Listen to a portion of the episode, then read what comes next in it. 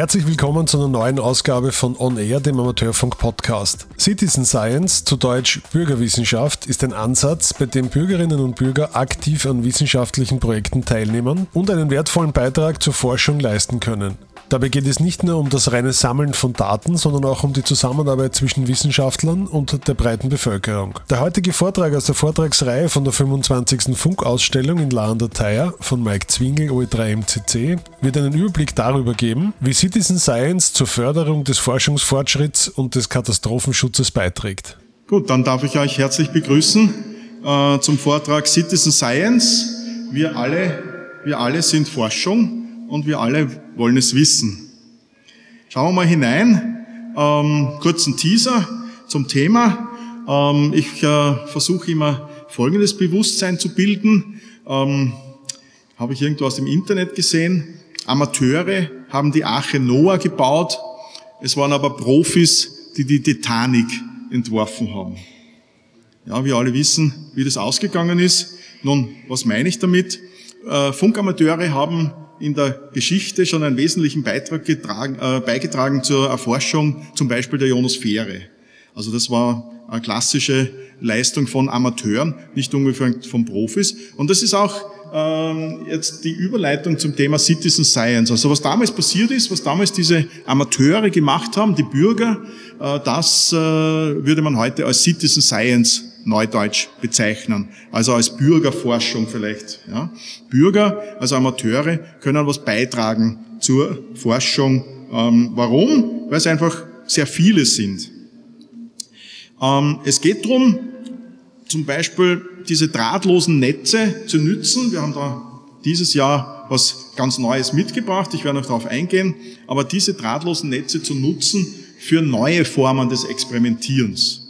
Also wir haben damals schon die Experimente von Marconi mehr oder weniger nachgemacht. Bis heute funktioniert das immer noch. Welche Überraschung, ja, zum Glück. Die Ionosphäre ist auch gerade wieder in sehr guter äh, Verfassung.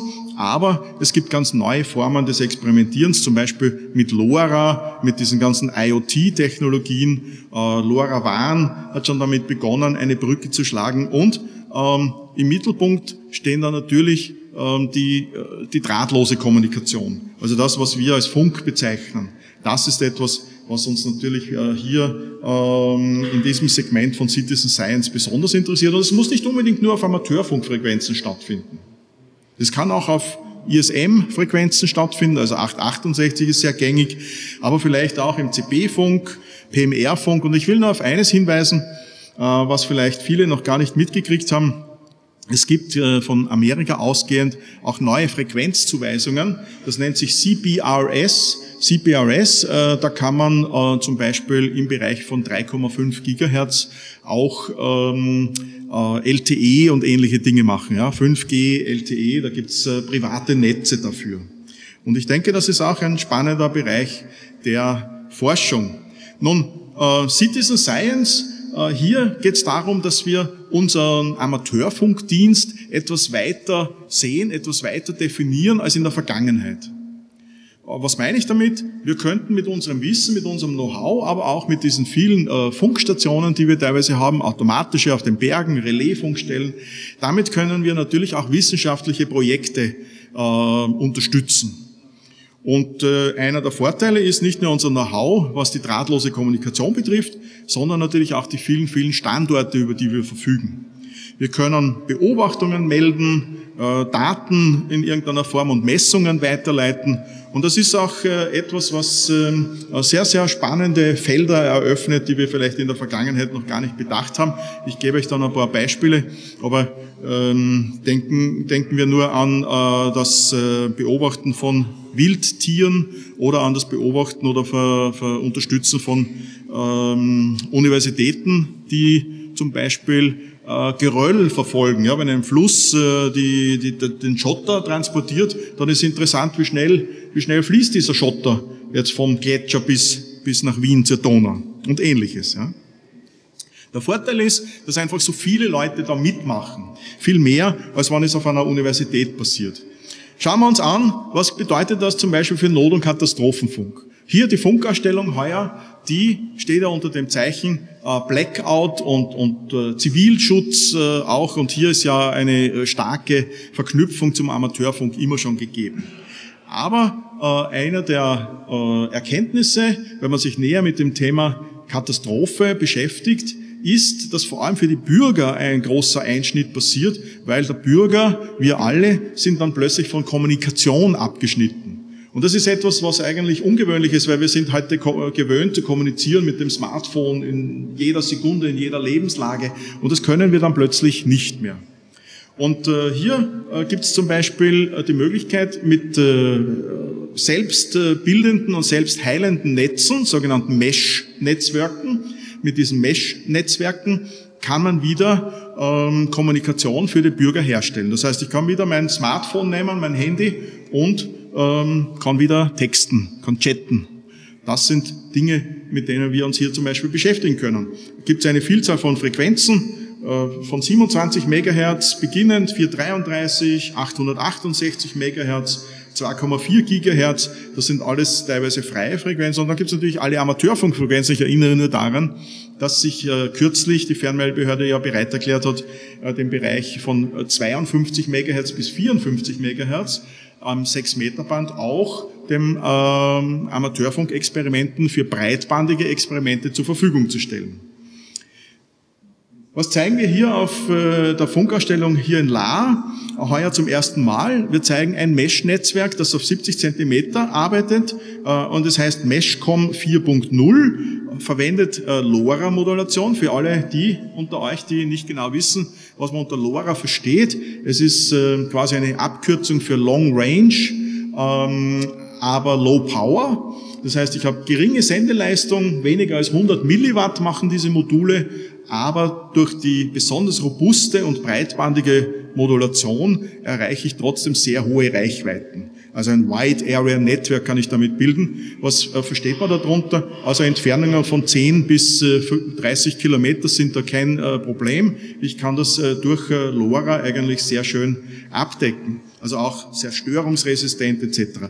Also mein Appell ist, schaut euch an, MeshCom vier Punkt null, wir haben einen eigenen Stand, wir zeigen das vor, und es gibt auch einige Module äh, zum, zum käuflichen Erwerben. Also das heißt, hier äh, ist eine ganz, ganz interessante Technologie. Und wozu kann man das verwenden?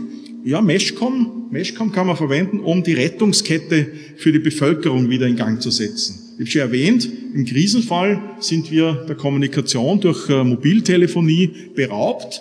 Ähm, das heißt, äh, die Behörden werden vielleicht schon noch kommunizieren können, das hoffe ich. Ja, also das, dafür tun die alles. Aber im Bereich der Bürger ist sozusagen eine Lücke. Das heißt, wenn jetzt mein Nachbar einen Herzinfarkt hat, im Falle eines Blackouts, dann kann ich ja die Rettung gar nicht mehr rufen.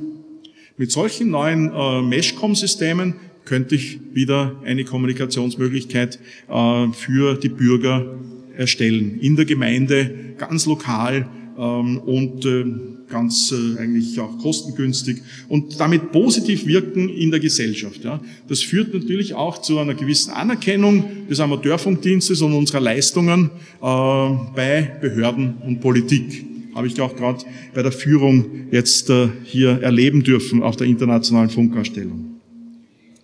Nun, ich habe schon ein bisschen erwähnt, wie diese Funkmodule ausschauen bei MeshCom vier Punkt null. Es ist eine dezentrale Lösung, ähm, kommunizieren äh, können also alle diese Module mit zusammen. Ich schalte es einfach ein und in dem Moment wird mein Modul Teil des Mesh-Netzwerkes. Ja. Ich muss sonst gar nichts mehr tun, nichts konfigurieren ähm, und automatisch empfange ich alle Nachrichten und leite diese Nachrichten auch weiter. Also das heißt, meine Station wirkt gleichzeitig auch als äh, Repeater, also äh, gibt also die Nachrichten weiter, wirkt also als Zwischenstation, als aktive für alle Nachrichten, die hereinkommen.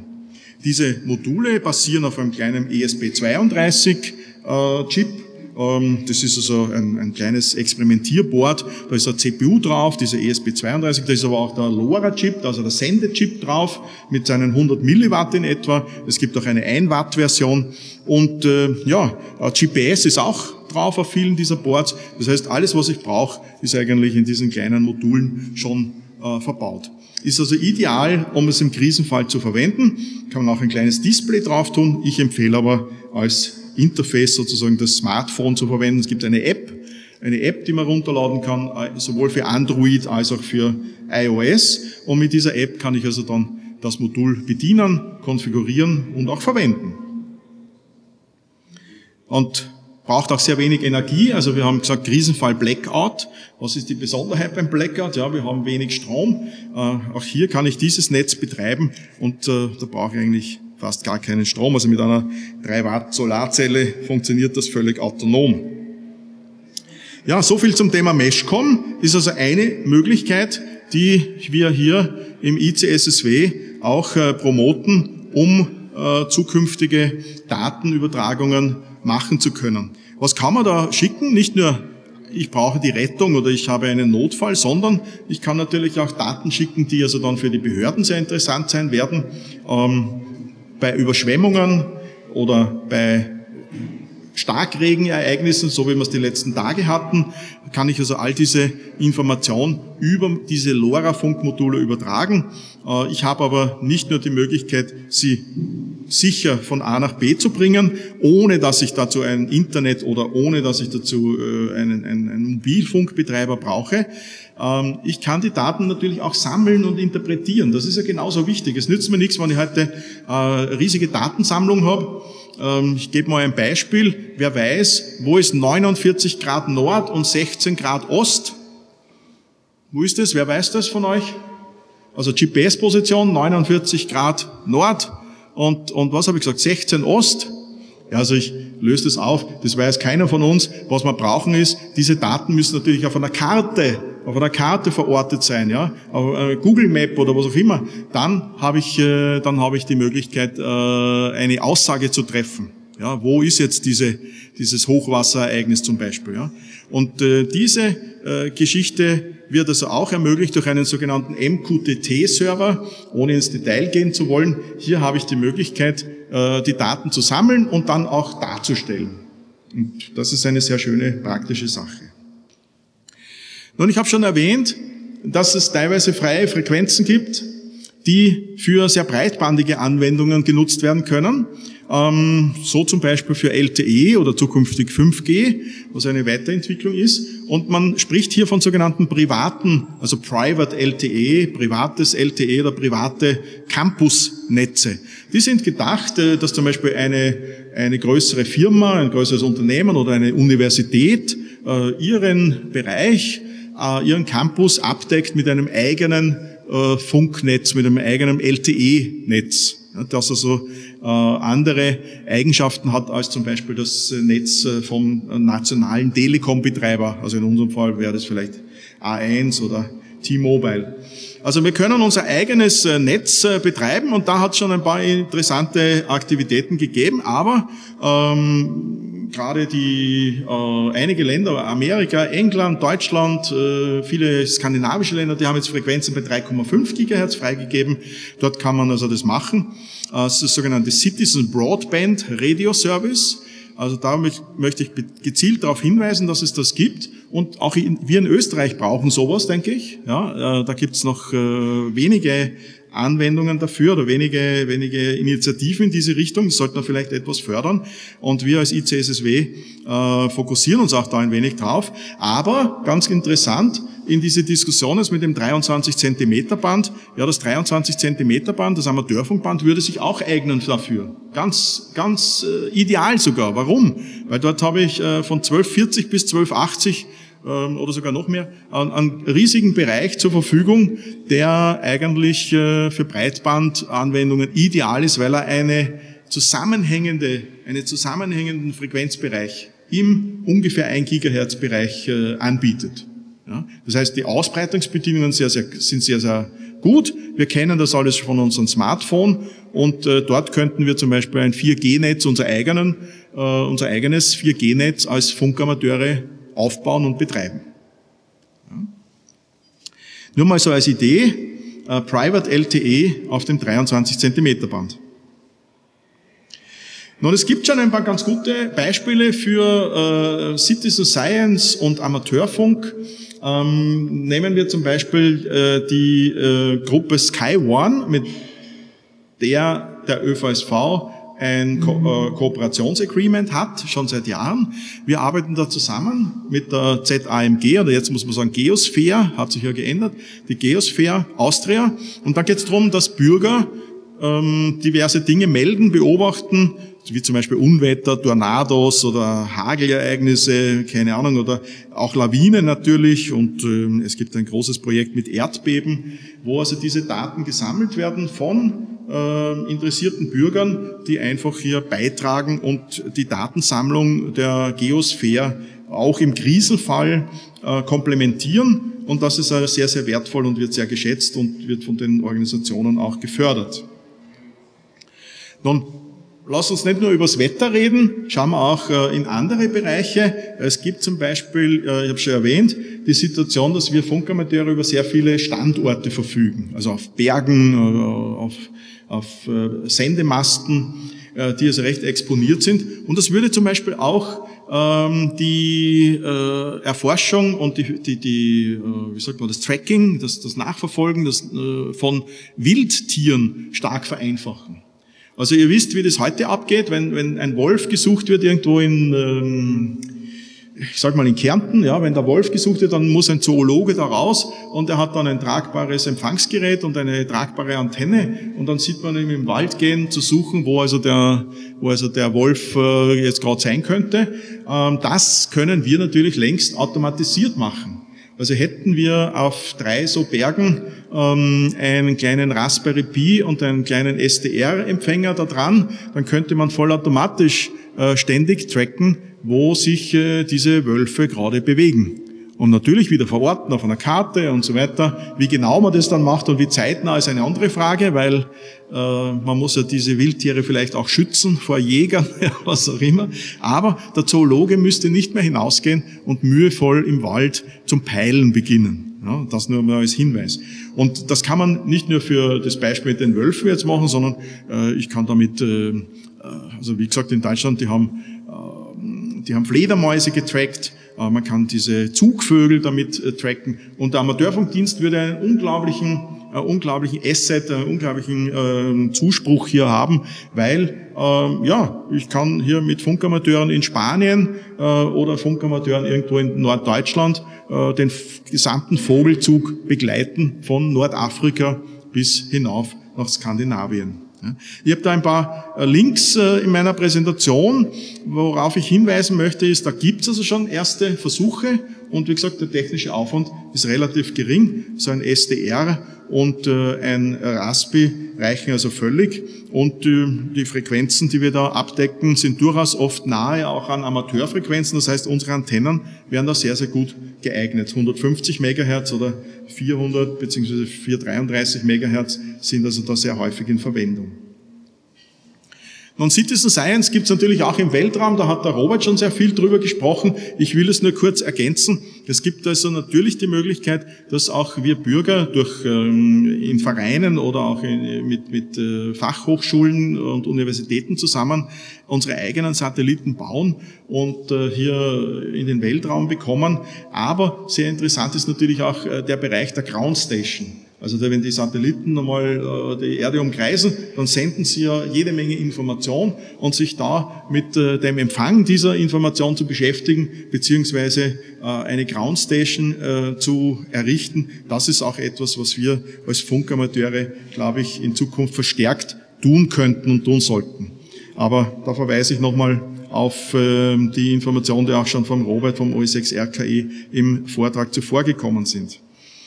Nun, ich habe vorhin schon erwähnt, diese Chat, diese Chat-Module, MeshCom vier Punkt null, die also eine dezentrale und Off-Grid-Kommunikationslösung anbieten. Nun, das ist nicht nur etwas, was wir terrestrisch machen können, sondern ähm, ganz einfach auch über unseren geostationären Satelliten Q O hundert. Das heißt, äh, am Weitbandtransponder ist nicht nur Platz für äh, A T V, also für Amateurfernsehen, für Fernsehsignale, äh, sondern dort könnte ich natürlich auch äh, so breitbandige Datensignale schicken, LoRa-Signale, ganz hervorragend dafür geeignet. Und was ich dazu brauche, ist eigentlich recht äh, kompakt und recht klein. Wir haben auf unserem Stand auch äh, eine so eine äh, Station ausgestellt, also ein kleiner Transverter und äh, eine kleine siebenunddreißig Zentimeter äh, Parabolantenne reichen völlig, um sozusagen aus vielen Teilen der Erde äh, zu kommunizieren, und damit hat man sozusagen eine weltweite Chat-Möglichkeit. Ja, man kann mit dem Geländewagen quer durch Afrika fahren und trotzdem mit dem Smartphone mit uns hier äh, in Österreich texten. Wäre eine coole Sache ähm, und ist sicher auch im Krisenfall ganz, ganz entscheidende äh, Technologie.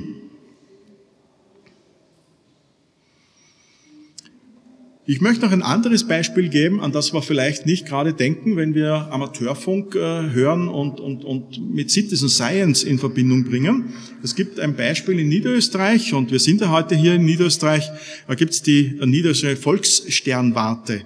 Ähm, die Niederösterreichische Volkssternwarte hat einen äh, Verein, der heißt Antares, und der beschäftigt sich zum Beispiel äh, damit, äh, selbst Sonnenrauschen äh, zu empfangen, zu messen, zu analysieren, aber auch andere Dinge wie Pulsare, Meteore oder Spherics und, und verschiedene Signale, deren Herkunft oft gar nicht so einfach festzustellen ist. Und die haben da unglaublich viel geleistet, nur, nur durch, ja, durch Beiträge von Amateuren. Also was meine ich da als Amateur? Das sind Bürger, nicht unbedingt eine Amateurfunklizenz, aber das sind Bürger, die beschäftigen sich einfach mit der Anwendung von Hochfrequenzsignalen. Wie kann ich Signale, die ohnehin vielleicht in der Luft sind, Fernsehsignale, wie kann ich die nützen, um zum Beispiel solche äh, Meteoriteneinschläge zu messen, zu detektieren, zu quantifizieren et cetera. Das ist eine große Hilfe für äh, manche wissenschaftliche Projekte, und äh, vor allem auch äh, findet es sehr international statt. Also solche ähm, Pulsare oder auch verschiedene Anomalien beim Sonnenrauschen, die werden nicht nur in Österreich äh, beobachtet, sondern eben auch in Italien und in Deutschland und in vielen anderen Ländern der Erde. Und durch das Zusammenbringen dieser Daten, äh, weil es einfach so viele Daten sind, lassen sich da ganz neue Erkenntnisse gewinnen. Also Melden von Beobachtungen und das Weiterleiten dieser Messdaten, das ist etwas, was, äh, glaube ich, hier Riesenspaß machen kann. Auch im Bereich der Radioastronomie. Ja, und das, äh, damit komme ich auch schon zum Ende meiner kurzen Präsentation über Citizen Science und Amateurfunk. Ich hoffe, ich konnte euch ein bisschen neugierig machen zu dem Thema, und ihr findet das eine oder andere in dieser Beispielaufzählung spannend und ähm, macht mit. Mich würde es freuen. Wie gesagt, es gibt äh, dazu das Institute of Citizen Science for Space and Wireless Communication, kurz I C S S W. Und äh, dort gibt es also eine Vielzahl von Leuten, die sich genau mit solchen Sachen beschäftigen und äh, die einfach zukünftige Projekte und zukünftige Technologien im Amateurfunk verwenden möchten. Vielen Dank von meiner Seite hier, und falls noch Fragen sind, jederzeit gerne. Dankeschön.